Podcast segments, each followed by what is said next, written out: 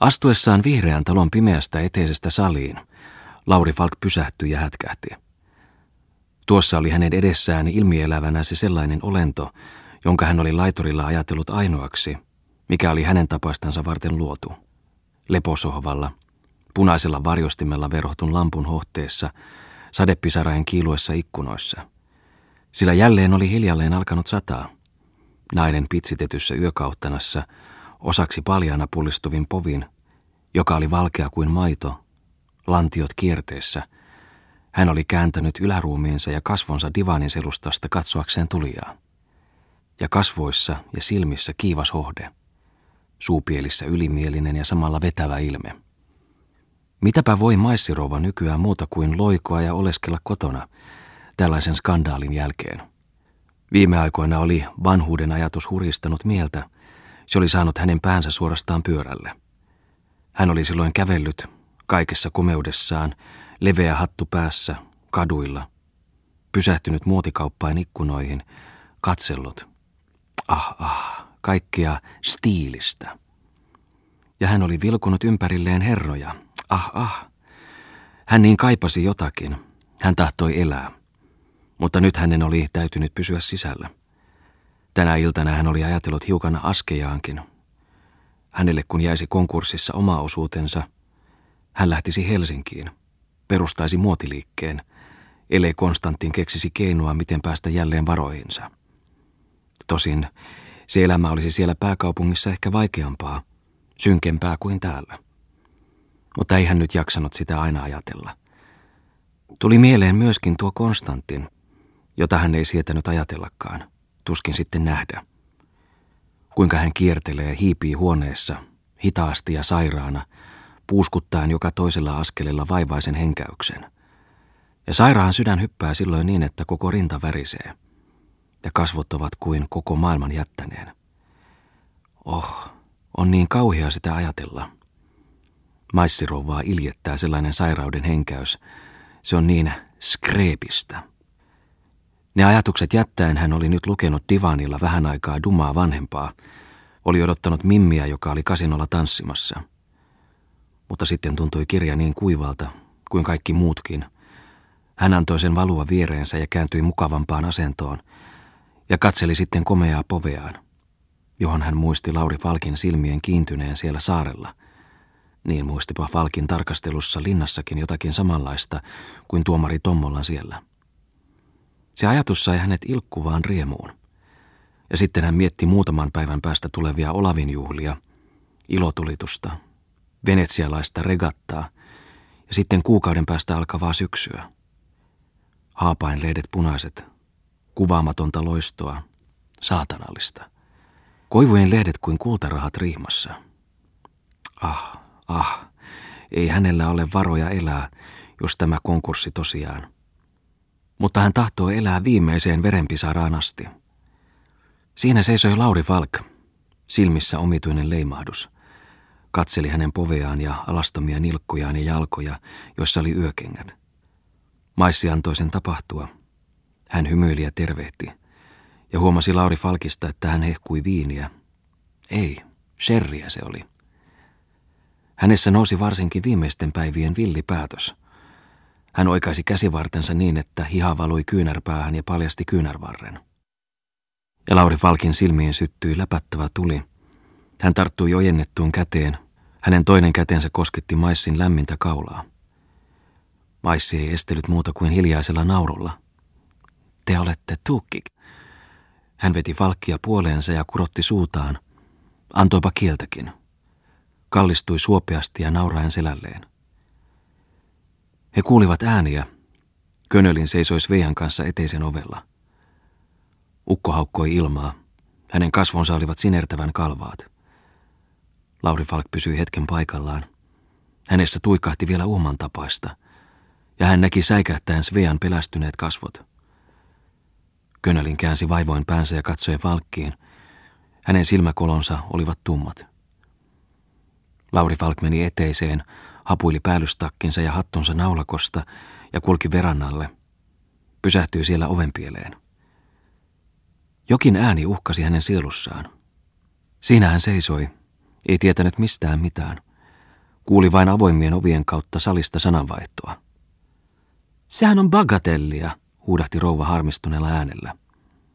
Niin, sinusta, vastasi Könölinin ääni. Mutta eihän tässä ole mitään tapahtunut. Yksi muisku. Mitään tapahtunut, ei mitään, ei mitään. Näinkö se? En tahtonut luulla. Mene, mene sinäkin. Mene sinäkin konkurssiin. Varattomaksi jäät sinäkin. Tiedä se sitten. Nyt juuri kun tahdon jotakin muuta, kotia, kerrankin, silloin sinä. Minä petin sinua, kun sanoin, että sinulle jäisi osuutesi, saadakseni sinulta rauhaa. Sinä olet ollut mukana tuhlaamassa. Sinut tuomitaan osalliseksi, joudut kerjäämään. Maissirova huudahti. Vai niin. Sittenpä saat sinä pitää huolen minusta, vetää kuin ennenkin. Elätä minut ja lapsesi. Svean. Kuka hänestä sitten ennen on huolta pitänyt? Sinäkö? Tiedätkö, mitä sinä teit? Että sinä voit Svealle. Ovat kihloissa. Kihloissa? Tuo konstnääri, huudahti rouva. Missä Svea on? Ja sitten purkautui maissin kurkusta kimeästi. Miksi et sanonut sitäkään minulle? Miksi sinä et puhu koskaan? Miksi sinä et puhu? Ei mitään minulle niin kuin minulla ei olisi päätä. Niin, niin, se, sinä samanlainen kuin kaikki muut. Kaikki. Niinpä saatte mitä etsitte. Kaakka söökki maakka. Nyt Lauri näki jonkin valkean hahmon kiiruhtavan verannan editse keittiöstä päin. Laurille tuli kauhu. Se oli Svea.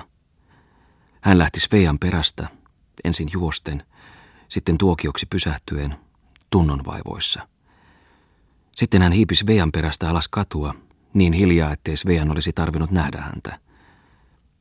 Nuori tyttö meni taakseen katsomatta edelleen.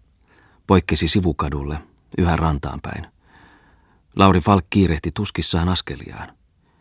Svea kulki yli pienen sillan saarelle, jonka takana vanha linna kuumotti väkevän virtansa keskeltä. Katosi pensaskäytävien varjoon ja ilmestyi mustan viran laiturille. Siinä hän pysähtyi. Lauri Falk juoksi luo, tarttui tytön käsivarteen ja alkoi sammaltaa. Mitä te aiotte? Hän irrotti kätensä, mutta asettui kuitenkin Svean ja virran väliin. Niin kauas Sveasta kuin saattoi. Svea sanoi, menkää. En voi ennen kuin lähdette tästä, vastasi Lauri Falk. Miksi lienette täällä? Ehkä minun vuokseni, tällaisen, ei maksa vaivaa. Näittehän itse. Niin, se ei tosiaan maksa vaivaa. Hän huomasi Svean vasemmassa kädessä jotakin. Siinä oli tosiaan revolveri. Lauri Falk otti sen hiljaa pois ja aikoi heittää sen virtaan. Mutta sitten pälkähti jotakin hänen päänsä. Hän nakkasi Könölinin aseen maalle, kauas jonnekin.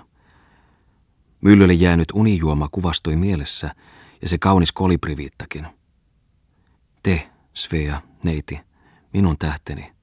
Oh, sehän olisi naurettavaa, huudahti Lauri Falk. Hän aikoi jälleen pyytää Sveaa menemään, mutta keskeytti. Sitten sanoi Svea, menkää, ettekö ymmärrä, että minä en nyt voi. Minä menen kyllä. Svea lähti horjujen laiturilta. Lauri Falk seurasi, mutta loitolla pysyen. Svea katosi sillan toiselle puolen, suuren lehmuksen varjoon. Pysähtyi kuin jotakin miettien, ja sitten hän kiiruhti takaisin kotiin, jonka portin lähellä alkoi kuulua etsivien palvelijoiden huutoja ja maissirovan hermostunut ääni. Muut menivät sisään. Pianisti seisoi puutarhassa, ei kuitenkaan liian lähellä rakennusta. Hän kuunteli jokaista ääntä talosta. Jos täällä tapahtuisi jotakin, silloin täytyisi sen tapahtua hänellekin. Satoi hiljalleen. Hän odotti suhisevan vaahteraan ja koivujen alla.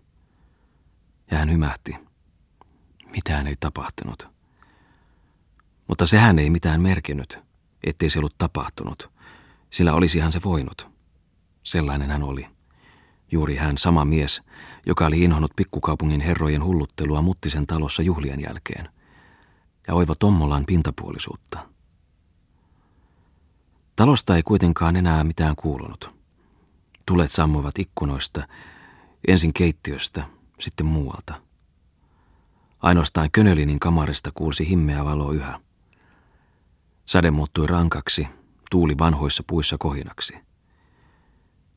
Nyt kuului askelia kadulta, vuoroin kapsavia, vuoroin pehmeitä. Ne lähestyvät porttia. Lauri Falk väistyi puutarhan pimeyteen. Maisteri Bungman tuli pihalle, kiskoi veranan ovea ja lykkäsi sitten avaimen siihen. Ja sitten syttyi kynttilä hänen ullakkokamarissaan, ja stipendiaatti seisoi ikkunassa, kasvot onnellisessa naurussa. Hän odotti kai Falkkia, mutta tällä kertaa ei lauhkea sankarimme noudattanut hänen toiveitaan. Ei. Viimeinen lähti talon puutarhasta. Hän kulki jälleen sille saarelle, jossa olisi Veasta eronnut. Nyt sai suru hänessä vallan, että hänen oli täytynyt, täytynyt turmella ehkä onnensa. Eikö hän ollut pohjaltaan aina vaistomaisesti vastustanutkin onnea, jota hänelle tarjottiin? Siinä kirkastui hänen päässään jotakin, niin että hän aivan pysähtyi. Eräät sävelet, joita hän oli kesän alussa leikillään ja ajankuluksi sommitellut. Kullervosta. Tämä teko.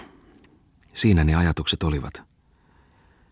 Hän löysi saarelta revolverin, tuon jonka kätkemällä Svea oli ehkä pelastanut isänsä. Sen täytyy tapahtua, jos tuolla vihreässä talossa jotakin tapahtuu. Mutta, mutta ei täällä. Ei tällä seudulla, eikä nyt. Tämä seutu oli hänelle rakas. Autioissa erämaissa oli jotakin sellaista, ettei hän voinut muualle koskaan todella kotiutua. Mutta hän oli ikään kuin turmellut suurimman ilonsa. Ilon luonnonhelmassa täällä. Tuntui kuin hän olisi häväissyt luonnon. Pois, muualle, vieraaseen maailmaan. Vuodattaen kyyneliä, josta hän kuitenkin nautti. Hän lähti nyt muttisen Aapelin talolle, tuntien itsensä arvottomaksi sinnekin.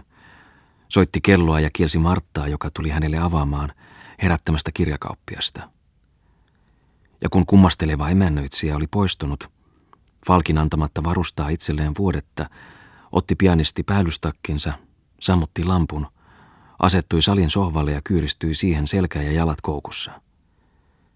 Siinä hän tuijotti ikkunaan hämärään kuultoon. Missä oli alkukesän öitten kultainen loiste? Ruudut hämöttivät vaaleina, koivut rannalla huokasivat silloin tällöin.